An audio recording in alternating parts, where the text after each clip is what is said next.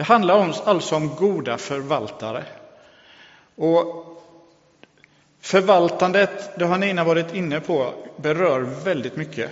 Texten vi precis hörde handlar ju om en tjänare som ska vara beredd. Och att vara beredd i det här sammanhanget när det kommer till att förvalta något, det är det ju faktiskt att förvalta sitt liv som helhet och sin tro. Men förvaltande handlar också om ägande. Hur jag förhåller mig till det som är mitt liv och allt vad det rymmer.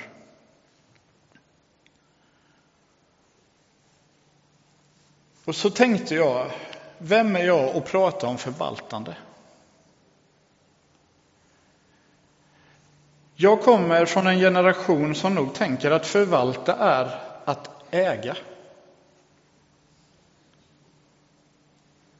Jag drabbades av en insikt att någon gång kan jag unna mig att gå på restaurang och tänka nu ska det vara trerätters. Det här är jag värd. Eller lyxa till på något annat sätt att äh, den där skjortan den kostar lite mer men det får det vara värt. Jag köper inte kläder så ofta. Inget fel eller konstigt i det. Det är klart man ska få gå på en restaurang och det är klart man behöver lite nya kläder. Men när känner jag den där glädjen att idag vill jag ge lite extra? Mer än det jag hade tänkt.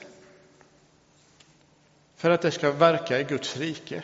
Håller jag lite för hårt i mina grejer så att den där tacksamheten faktiskt blir lite begränsad? Ja, kanske är det så. Och jag tror det är fler med mig som kan känna så, eh, som är i och runt min generation.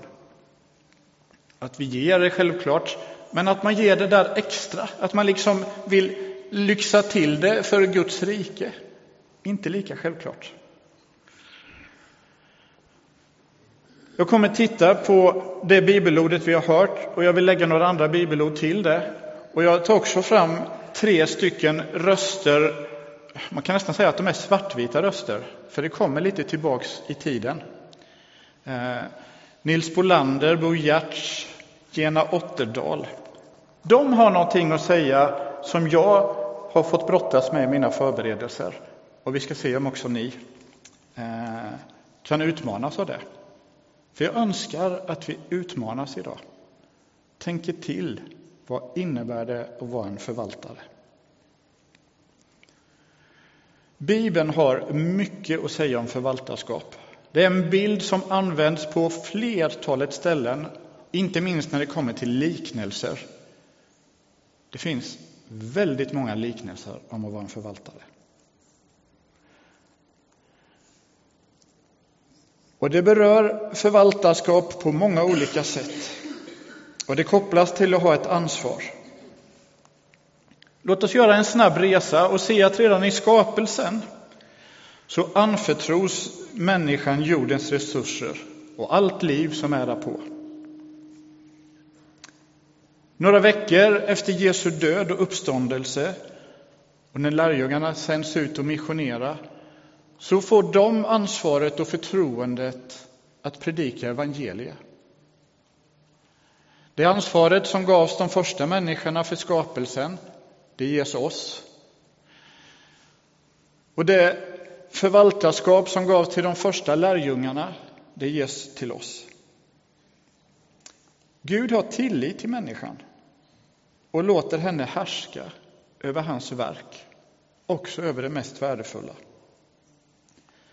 Han gör oss människor lik honom i att ha en position i världen som bara är förbehållet Gud och människan.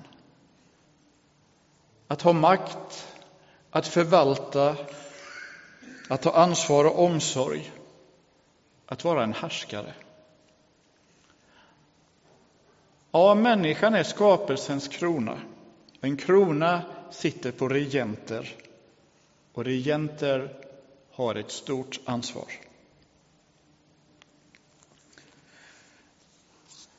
Att få ett förtroende innebär också en konsekvens. Det kan brytas eller det kan hållas. Och en dag ska man också redovisa hur det har gått. Så när vi närmar oss Jesus idag så är det en allvarlig sida hos honom. En förmanande och varnande sida, också en krävande sida. Det här stället kommer från ett sammanhang med några liknelser till, alla med samma tema, som handlar om tjänaren som har anförtrotts och ska förvalta.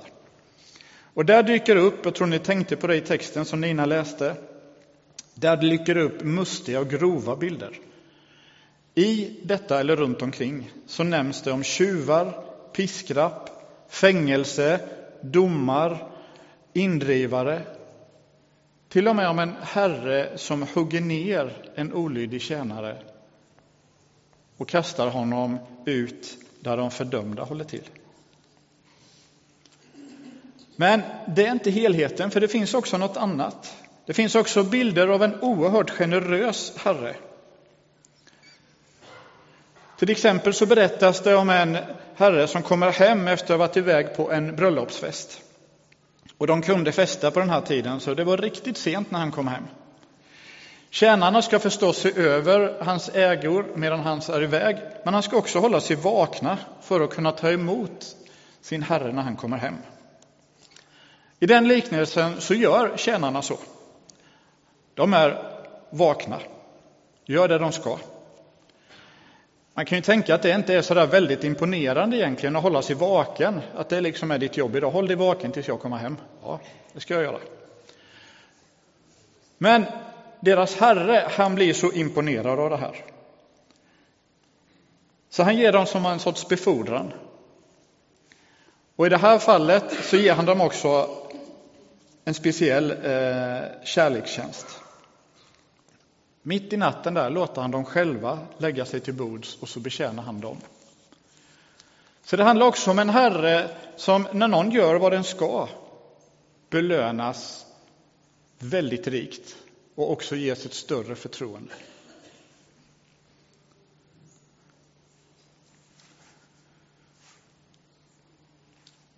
Vi kan dra igång för jag har några texter som kommer här. Ja, lite så här vill jag att vi tittar. Vad innebär det att vara förvaltande? Äga eller förvalta? Frågan, skulle inte detta vara mitt? Eller påståendet, jag är värd detta? Likgiltighet, själviskhet och girighet. En dåre för Kristi skull. Att vara redo, en arvtagare. Och så avslutar vi med en bön. Ja, låt oss börja då. En förvaltare, han äger ju inget själv. Det gör ju faktiskt bara den som man betjänar. Och här får vi möta de första av mina svartvita förebilder då, Bo Giertz. Och utifrån att vara en förvaltare så säger han så här. Just sådana förvaltare är vi kristna. Vi brukar tala om det som är vårt, mitt liv, min tid, mina pengar, min bil. Men den som är kristen borde veta att han tillhör Gud och allt som han har i sina händer är Guds egendom. Om vi ser på ägande på detta vis så kan vi inte lägga undan en del och öronmärka detta till Gud för att sen tänka att resterande är mitt. När jag läser det så kommer jag att tänka på en fantastisk bön som kung David läser. Och det är när de precis färdigställer templet. Och det har samlats in enorma summor och det har smyckats i det här templet för att det ska vara till Guds ära. Då står det så här, och då ber David så här.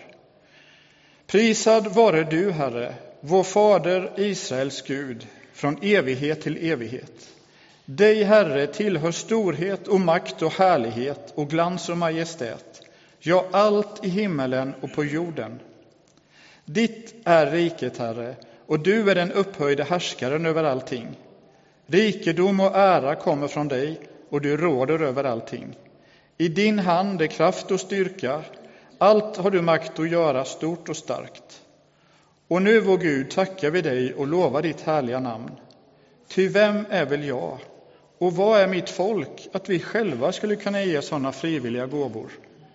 Nej, från dig kommer allt, och det är vi givit åt dig har vi fått ur din hand. Vi är främlingar och gäster hos dig, liksom alla våra fäder. Som en skugga är våra dagar på jorden, och vi har inget att hoppas på. Herre vår Gud, all denna rikedom som vi har samlat för att bygga ett hus åt ditt heliga namn kommer från dig, och alltsammans är ditt. Av de här orden från Bo Giertz och den här bönen från David är det första jag vill skicka med er.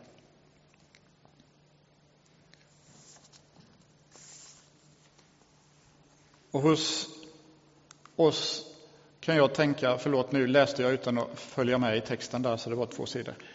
Eh.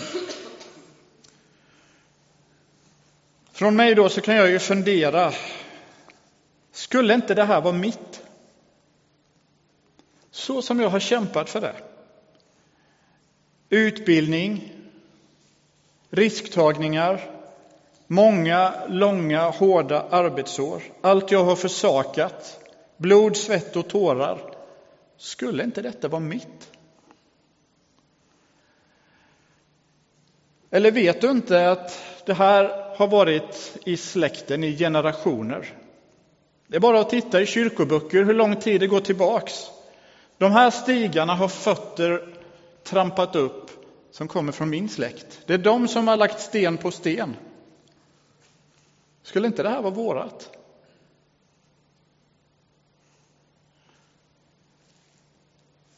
Eller tro inte att jag bygger upp allt för min skull. Det är ju för mina barn och för mina barnbarn. Att det ska bli deras. För egen del så kunde jag väl avstå. Men skulle det vara rätt mot mina barn? Ska inte de ge samma förutsättningar som alla andra? Kommer det inte slå tillbaks mot mig annars? Ja, varför håller vi i saker så hårt? Och ser det som vårt eget, som vi bygger murar runt för att det verkligen ska stanna hos oss? Blandar vi ihop och förvaltar och äger? Saknar vi kanske en tillit att Gud verkligen ska ge oss det vi behöver för varje dag, så vi bygger vårt eget? När jag förberedde så tittade jag i tidningen Dagen precis i veckan och då skrev Joel Halldorf så här. Men föreställningen om den förtjänade framgången, den är stark i vår tid och den underminerar ansvarsetiken. Till det kommer kapitalismens idé om att de rika, de bidrar bara genom att vara rika. All deras konsumtion gynnar samhället, så att de inte behöver ta större ansvar än att handla aktier och diamanter. De har ingen att tacka för sin framgång. I själva verket borde världen tacka dem för deras rikedom. Och det ligger något i de orden. Det har blivit något skifte och vi ser på ägande på ett annat sätt. När vi var på lägret som Kerstin talade om, eh, på tonårslägret, så var det mycket spännande och god undervisning. En undervisning hölls ifrån en grupp som heter God jord, som jobbar utifrån eh, miljöfrågor, men på en kristen grund. Och de lyfte fram tre stora problem. Likgiltighet, själviskhet och girighet. Där är problemen för våran jord, om man ska bryta ner det. Om vi människor inte var likgiltiga för det som händer med skapelsen och tänker att ah, vad ska jag göra? Det är väl någon annan. Om vi inte var så själviska och tyckte att jag måste få ha för alla andra har. Om vi inte var så giriga så vi bara ville ha mer och mer. Då skulle planetens förutsättningar vara annorlunda. Och, inte mer, och mycket mer än så.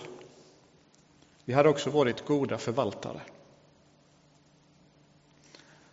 För vilken herre skulle lämna ut ett ansvar till en likgiltig tjänare?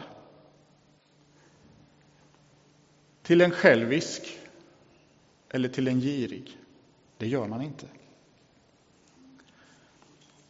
Nu till Gina som ni ser på bilden här. Eh, Och den text som hon har skrivit, det är en bön. Fader, du har givit mig av ditt jordiska goda, mer än jag behöver använda för mitt eget bruk och för dem som står mig närmast. Hjälp mig att inte tillgodose mig själv med överflöd i en värld som svälter och fryser. Lär mig att med allt större klarhet förstå att allt mitt är ditt.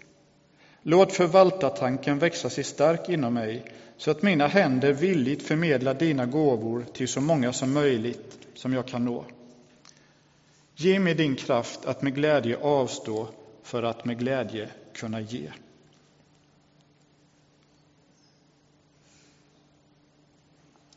Jag är värd detta. Vad är det jag är värd som jag har gjort mig förtjänt av? Har jag gjort mig förtjänt av mat, hem, familj, arbete, hälsa? Är jag värd livets goda, guldkanten i vardagen och få lyxa till det? Vad är det som gör att vi vill bli värda någonting? Är det våra prestationer? Att jag är så god och faktiskt lever ganska schysst mot dem jag har runt omkring mig? Jag har inte sagt att Gud inte önskar att vi ska njuta, för det gör han. Det är därför han har skapat världen som den är. Och jag har inte sagt att du inte är värd att få göra det. Men det är en fråga att fundera över. Varför är du värd något?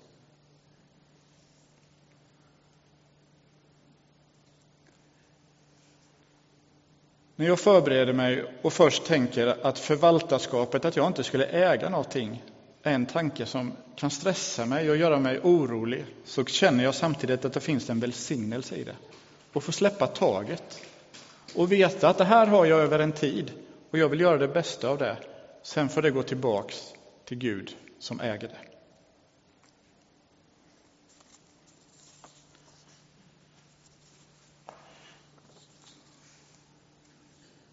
En som verkligen sticker ut och utmanar är Paulus.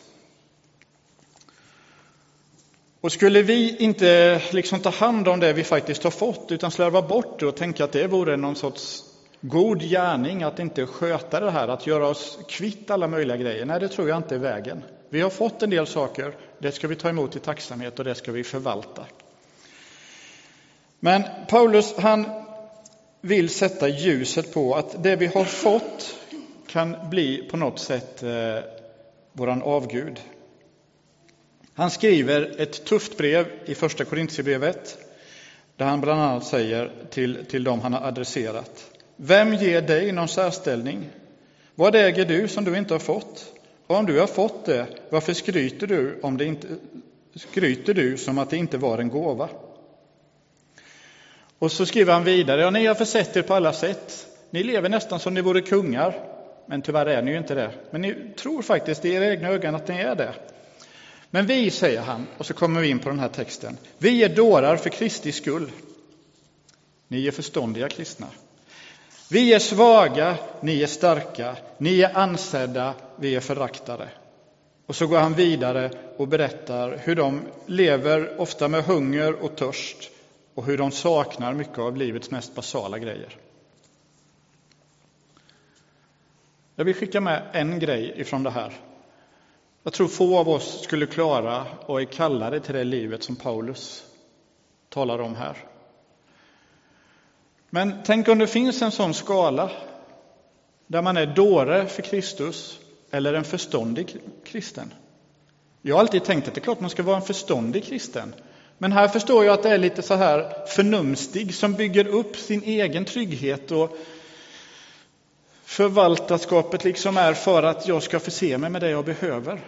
Och så har man blivit lite jordiskt förståndig. Man är liksom mer förståndig än kristen. Och den andra är man så mycket kristen så i världens ögon så blir man en dåre. Och med mycket kristen menar jag att man låter livet präglas av Jesus. Var hamnar man? Har vi som kyrka tagit ett stort steg mot att vara förståndiga? När det finns en välsignelse och kraft är att än mer förlita sig på Jesus. Det är den dårskapen som jag tror Paulus vill åt. Människan har en tragisk tendens att dyrka och tjäna det skapade istället för skaparen. Vi omger oss med saker som vi tror vi äger, men snart äger det oss istället.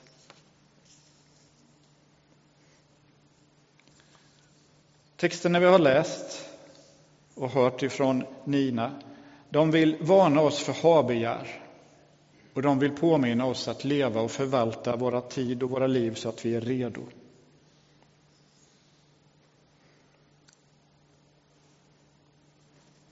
Liknelsen tar upp trohet eller brist på trohet. Och vi fick höra ett exempel, ett gott sådant och ett ont sådant. Den som, inte, som är olydig och inte gör vad han ska kommer straffas. Mildare blir straffet för den som inte har varit, haft riktig kunskap.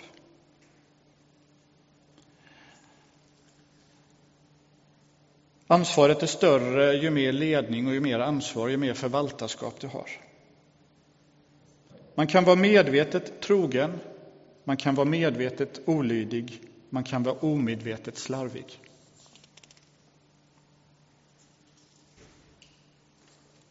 Trohet och lydnad hör ihop, precis som klokhet hör ihop. Det finns inga bagateller för Gud och i liknelserna förstår vi att den som har varit trogen i det minsta kommer anförtros mer. När vi går in för landning här så vill jag skicka med några grejer till. Vi såg ett program nu som eh, en eh, dokumentär som handlade om människans tidsålder och vad människans stora påverkan på vår natur. Där var det ett klipp nere från Kenya där man hade samlat in elefantbetar det var stora högar med den här produkten som var illegal. Och för att markera så eldade man upp det. Det här ska inte längre pryda några människors hem. Det här ska inte vara något som någon gör profit på. Det här tillhör elefanterna, det här tillhör vårt land. Och så sa presidenten som var där om sitt land. We are blessed, but with blessing comes great responsibility. Vi är välsignade, men med välsignelse så kommer ett stort ansvar. Och det tänker jag är ett ord för oss också. Ja, Gud, han är skaparen och han håller sin skapelse eh, vid makt och är med och verkar i den. Och där bjuder han in oss. Och den tredje svartvite eh, Eh, gästen från förr här då är Nils Bolander. Och här har Gud fogat in oss i sitt verk, i produktion och förvaltning, i hemmen, i sjukvården och i skolan. Och alla är vi förvaltare. Det är Guds egendom vi tar hand om, eh, livet igenom, mitt i vardagen. För att tjäna Gud, det är inte att dyrka och lovsäga en blodlös idé. Det är att tjäna människor ute i världen.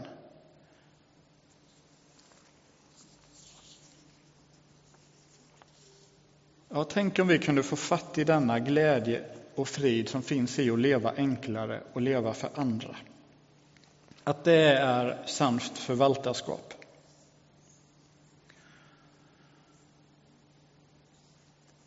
Vi får vänta på vår Herres åtkomst.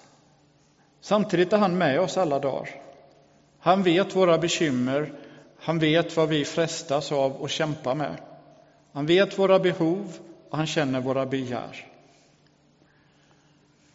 Och han vill inte förkasta oss. Han vill möta oss i allt det. Det avgörande är var vi vänder oss. En av de här, jag tror det var Bo Giertz sa också, låt Gud styra över hjärtat så styr han nog över gården också. Ett förhållningssätt där hjärtat får vara med och sätta ut riktning för allt det som är mitt. Och Gud, han nöjer sig inte med att göra oss till någon som ska förvalta. Han gör oss också till medarvingar. Och låt oss titta på ett par bibelord just på att vi faktiskt också lever och får ett arv.